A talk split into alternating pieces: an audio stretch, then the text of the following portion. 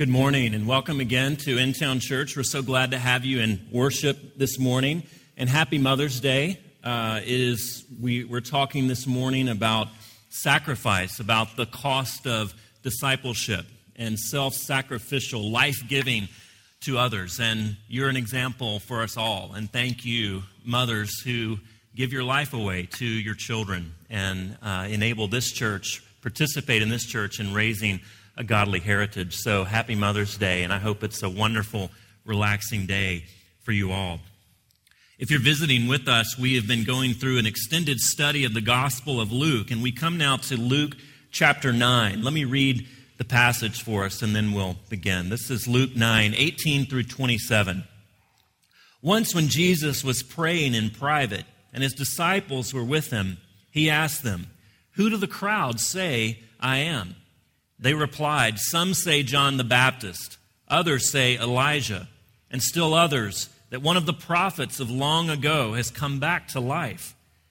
But what about you? He asked. Who do you say I am?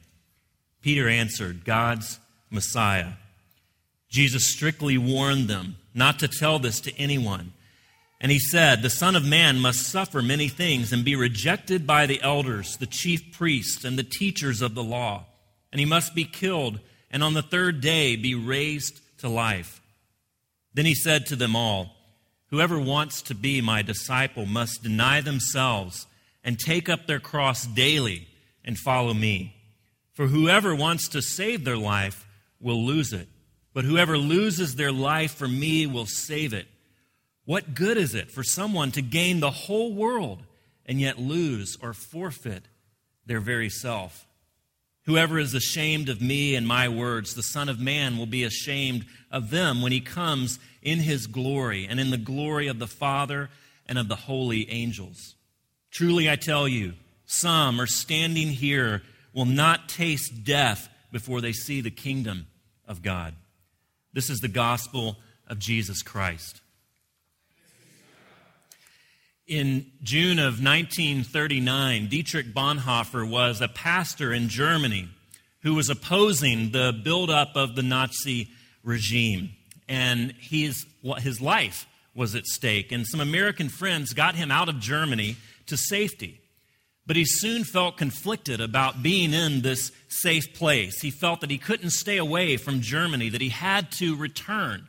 His heart belonged to his friends his fellow Christians there in Germany. And he writes to his friend Reinhold Niebuhr, he says, I shall have no right to participate in the reconstruction of Christian life in Germany after the war if I do not share the trials of this time with my people. He went back and was arrested by the Gestapo, sent to prison, and then later to two different concentration camps. In a hearing before the Gestapo. He's defenseless and powerless. He's powerless before this totalitarian regime. But he openly admits that as a Christian, he is an implacable enemy of Hitler. Although he was continually threatened with torture and with the arrest of his parents, his sisters, and his fiancee, he defied the Nazi regime, regime all the way to his death. He went steadfastly, calmly, and with dignity to an execution, and he was hanged. Writing before his death, he says that he never regretted the decision to follow the call of Christian discipleship and to go back to Germany and to give his life for this cause, to stand up against oppression and evil. He says, I am sure of God's hand and guidance. You must never doubt that I am thankful and glad to go the way which I am being led. My past life is abundantly full of God's mercy, and above all sin stands the forgiving love of the crucified. This morning, we're asking the question of who is Jesus? Dietrich Bonhoeffer had a very particular, very definitive answer to that question. It wasn't theoretical, it wasn't abstract, but it was very practical and very costly. We're looking at three questions this morning, two of which are found directly in the passage. What do they say? What do you say? And what does Jesus say? What do the crowds say about Jesus? What do you say, Peter, about Jesus or follower, in towner? And what does Jesus say about the Christian life and about who he is? Let's pray as we begin. Father, I pray you would guide us as we consider the costly demands of what you have done on our behalf. That it calls us not just to contemplate the gospel, but to participate in what you're doing on earth. That the call of the gospel is costly and even deadly. Lord, give us courage, give us hope. Let us see that life is actually found in giving up our rights, giving up our life for the cause of the gospel.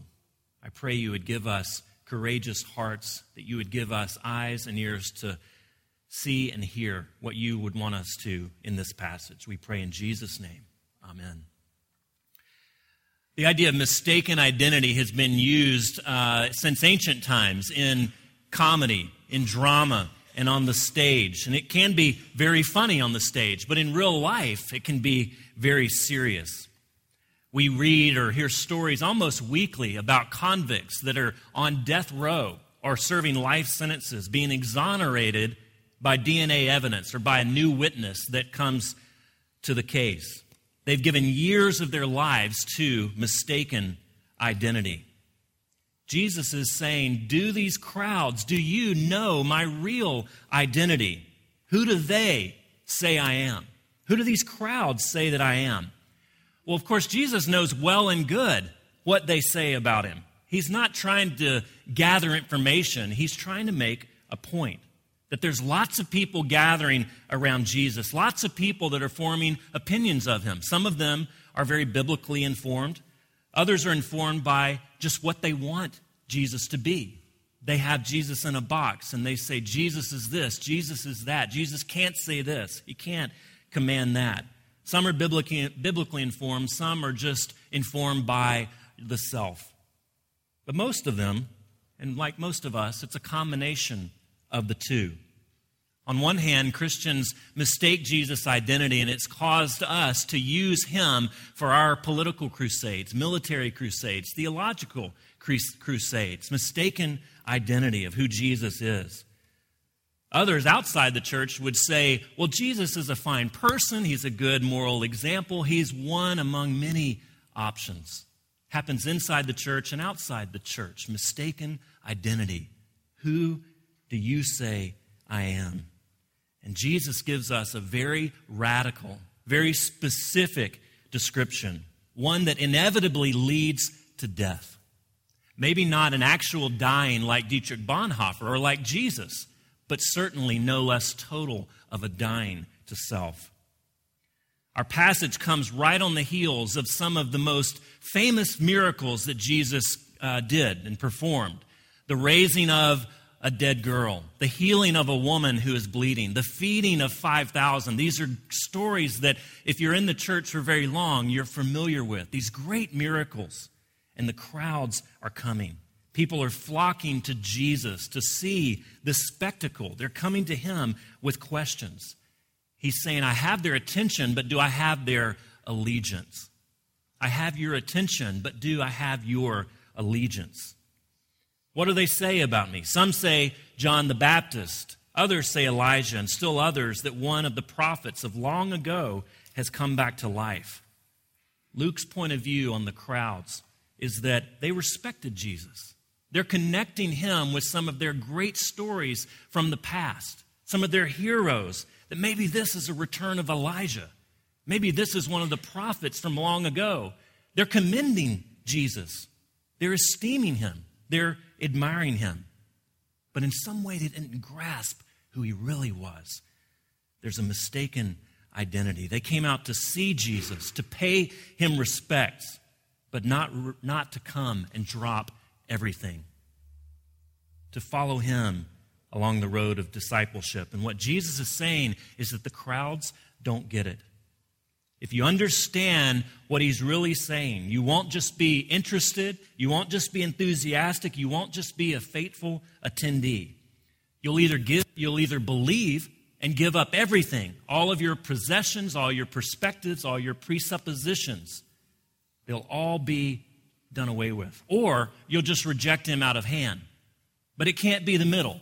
And that's what Luke is saying about the crowds, that they were in the, in the middle, neither rejecting him nor receiving him fully on his terms alone. Are you part of the crowd this morning? You've been coming for a while. Maybe your whole life you've been in church. You consider yourself a follower, but your faith doesn't cost you. It doesn't demand anything.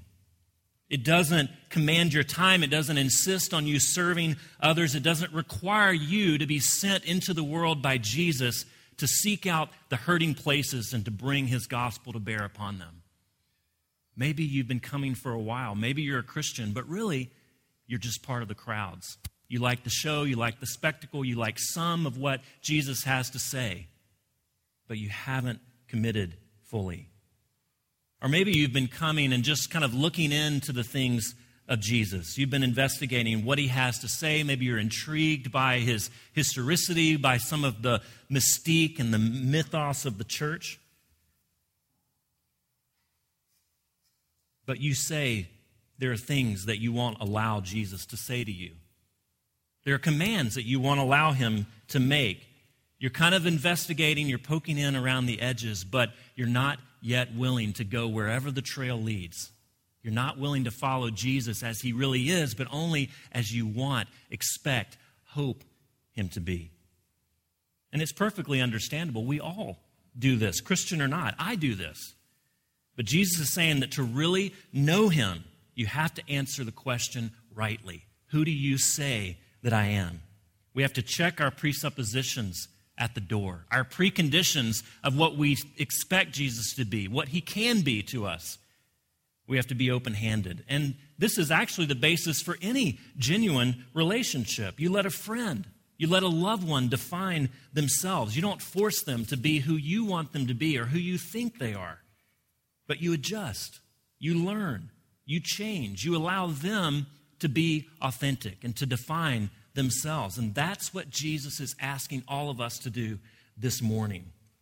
Not to stand in the crowd, but to come near. To come near to Him and allow Him to be who He is and not who we want Him to be. What do the crowds say? What do they say? But then He changes the question What do you say? But what about you? He asks. Who do you say I am? Now, this is where Steve left us last week and so graciously obligated me to explain this huge theme of Scripture. What is the Messiah? What does it mean that Jesus is his anointed one? Well, Luke has been building up in his narrative to this very moment. And we've seen two very critical pieces of the narrative. One that we looked at in Advent, the birth narrative, where the angel of the Lord announces that Jesus will be the Messiah in religious and political terms, that he will be the ruler of an everlasting, ever expanding kingdom. And then later, Jesus is anointed by the Spirit of the Lord to carry out the work of salvation for all of God's people. Jesus is God's anointed king to bring forth salvation and to rescue the world, to bring salvation to all of creation, to bring his good news to bear upon everything that's sick and sad about this world. And Peter is saying, That's you. That's you, Jesus. You are the Messiah. You are God's anointed one. You are the long awaited king. But he gets the title right, but he quibbles with the tactics. He gets the title that Jesus is the Messiah, but he doesn't agree with the tactics, with Jesus' strategy. In Mark's version of this story, Jesus actually rebukes Peter because Peter doesn't understand. He won't go that way with Jesus. He won't let Jesus be who Jesus is. Peter is saying something very orthodox about Jesus. You're the Messiah. He's very theologically correct, but he wants to believe it his way. He's not willing to adjust his expectations of who Jesus is and what he's come to do and how he's going to go about it. Peter had been taught from birth that the Messiah would come and ascend to the throne of Israel and defeat evil and injustice in a very triumphant and very sudden action. But what does Jesus tell Peter? Peter, disciples, the Son of Man must suffer many things and be rejected by the elders, the chief priests, and the teachers of the law. And he must be killed, and on the third day be raised to life. Peter, everything that you've hoped for is coming true, but not in the way that you expected. Friends, we know that we are encountering the real Jesus when we have moments like this. When what you thought about Jesus has to be jettisoned, when long standing commitments have to be rearranged, when things that you thought were settled long ago have to be rethought, when Jesus is challenging you daily to change your perspective, to change your agenda, when you're bumping up against Jesus in that way, then you know you're coming to the real thing. He says, I'm a king, all right, but not like any king you've ever imagined. I'm the king who's come to die not take up the sword, but to lay down my life, not to grasp power, but to give it up, not to rule, but to serve. As we are taking up this challenge to ordain new elders following the sermon, this is probably the most relevant portion of the passage for these three men. And so, if you are one of those that is being ordained this afternoon, you're called to model Jesus. You're called to bring His life, His mission, His ministry, His methodology, His tactics into the life of the church. And throughout most of church history, you've simply been called elders. But someone had this idea in the 19th century to add a modifier to that ruling elders. And with as much respect as I can give to the forebears that came up with that, if you gave me a list of 10,000 words to modify your role, to describe your role, ruling probably wouldn't make the list. Ruling speaks of entitlement, of privilege, of chain of command. It implies that your job is most defined by making decisions and making pronouncements and ruling over the flock. It's not. If you want to lead like Jesus, then lead us in serving. Lead us in giving up your rights rather than clinging to them. Lead us in sitting with hurting people, in bringing our King, Jesus, the suffering servant, to be present in people's lives. Of course, the church needs administration. Of course, decisions have to be made. Of course, future plans have to be developed. But you'll be helpful in those areas only insofar as you lay down your life for the sheep, as you daily work out the sacrificial, cross centered work of Jesus in people's lives.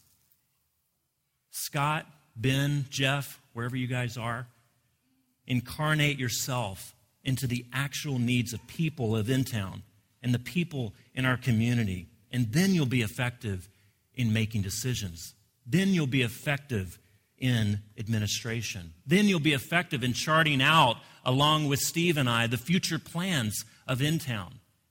When you sit with hurting people, then you can make decisions on their behalf.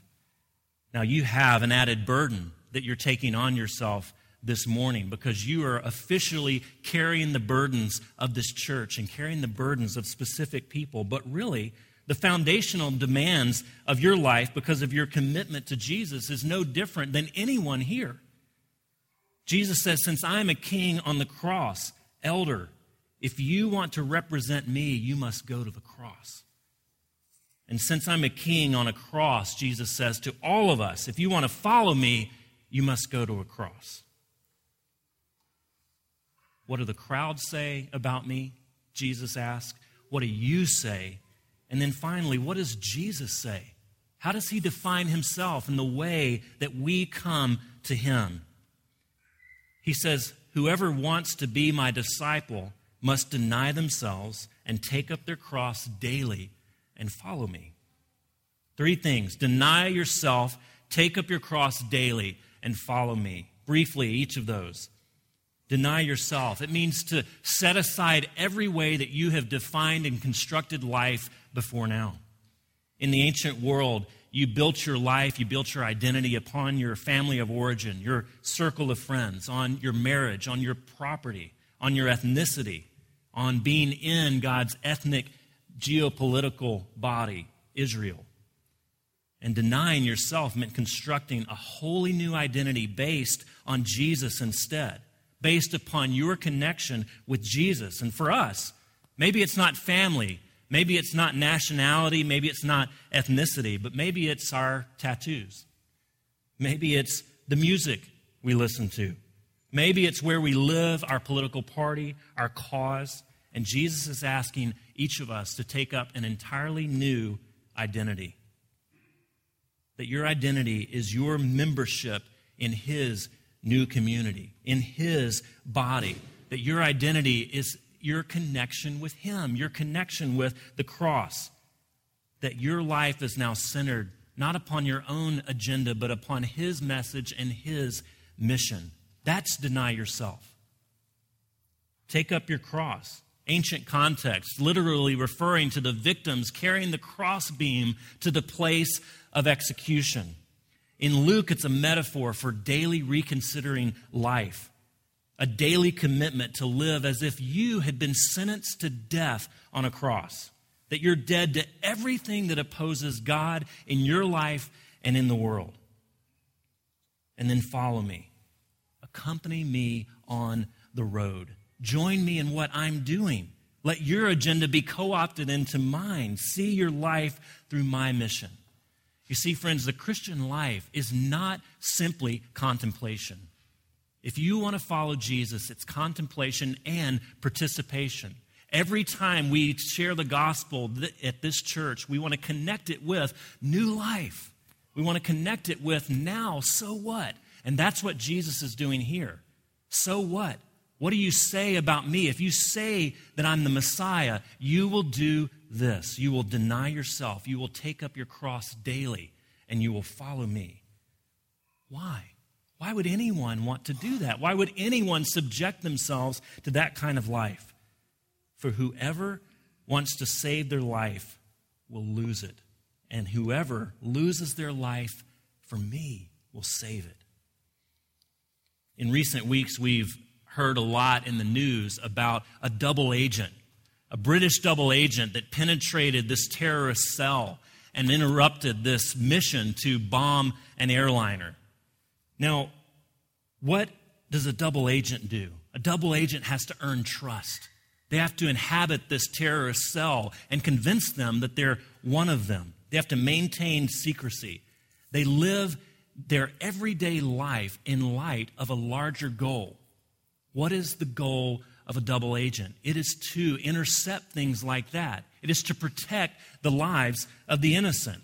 Every decision that they make is made in light of a higher goal, and they risk life and limb and even torture to protect innocent life. That it's much more, that that story, that mission is much more compelling to them than even protecting their own life. That it's much more compelling than living a comfortable life back home outside of the warfare. They give their lives to this greater mission. Now, what if the double agent gives up? What if the double agent just settles for this life that they've become accustomed to in the terrorist cell? What if they say, oh, by the way, I work for Britain and now I'm going to work for you? Well, they'll probably save their life. They'll be allowed to live and they'll be used. They may be even given a very luxurious life. They won't kill you, but you have to make peace with everything that they give you. You have to make peace with giving up. You have to make peace with being a traitor. You have to make peace with denying the very cause that you, gave, that you stood for. You'll maintain your life, but the price will be the integrity of your soul. You'll look around at the things that the enemy provided you and you'll remember that they were given to you because you were you committed treason. Maybe it's a life lap of luxury, but you'll always know, you'll always remember what you gave up to get it, and it's tainted and it haunts you. What good is it? Jesus says. What good is all of these things if you give up your soul in order to get them? if you lose yourself in order to gain all of these things, what good is it? What good is it if you have everything this life has to offer and yet your soul is twisted and corrupted and turned in on itself? What good is it if you get the world's acclaim and yet your inner life is distorted and fractured? What good is it if you get everything you pursue, but you lose who you are? Every culture points to certain things and says, if you have those, you'll have a life. If you have that, you'll have a self. If you get this, then you'll be valuable. It's all performance based. If you work hard enough, if you do enough, if you vote the right way, if you listen to the right music, if you adopt the right community, then you'll be valuable. Then you'll know who you are. Then you'll be truly human. And it's not true, it's a lie. Jesus says you'll never acquire enough, you'll never do enough, you'll never be enough to satisfy your soul. And whatever you build yourself on, whether it's a relationship, whether it's a career, whether it's possessions, if anything goes wrong with any of those things, you'll find that you don't have yourself anymore. You're always living with anxiety because what if this relationship goes away? What if this career that I've staked my happiness on doesn't turn out the way I think it should? But what you do with the gospel, what you do with Jesus, is not simply reject these things, these methods of building yourself, and then adopt a religious thing. It's not that you begin to build your life on Jesus instead. That's still an act of the will. It's just changing the channel. Now you're saving yourself with spirituality, with the religious agenda. And it's much worse because things are hidden. Things are not so much, so apparently evil anymore. If you walk out into the world, if you go to a movie even, you'll be critiqued about greediness, about materialism, about building yourself on your career. Even in the secular world, you'll hear those messages. But if you make it about religion, if you make it about Christianity, if you make it about moralism, if you build your identity on those things, then it's so much worse because you deceive yourself. And it's not obvious then so much anymore. Your agenda is still supreme, and you're just asking Jesus to get your way. You're using him, he's a means to an end. What he says, two things finally, is that Jesus says, I am a king. I am the long awaited Messiah. I am the King that has come. And so, therefore, lay down your life to Him. Therefore, bend your knee to Him, to His agenda. Give up your self determination. Give up your control because He is a King. You give over control of your life to Him. He is the King. It's perfectly logical. He demands everything. But He's not just a King, He's a King on a cross. You don't submit just because you have to, but because he lays down his life for you. He says, I will give up everything to have you. I will go to a cross for you. Now come and be a part of my kingdom. Do you see, friends? He's not just a king, but a king on a cross. He has every right to make every demand of every part of your life. And yet, instead of doing it with power and with rule and with that t- sort of authority, he says, I will give up my life. I will win you over. I will bring you into my kingdom. I will lay down my life. He is the king that goes to a cross. And that's the type of king that we serve. And new elders, as you come on board to serve, go to the cross. Go to the king's cross. Give up your life. Give up your rights so that you can serve this church. Let's pray.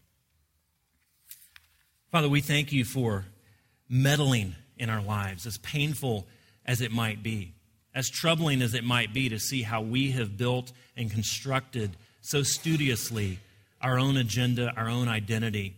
Lord, we pray that you would wrestle it from our hands, that you would see that to get life, to get joy, to get foundational happiness, we must give up our rights to it. We must give up our claims upon it and let you do what we have tried so hard to do for ourselves. I pray that we would see that through your life giving work on the cross. We pray in Jesus' name. Amen.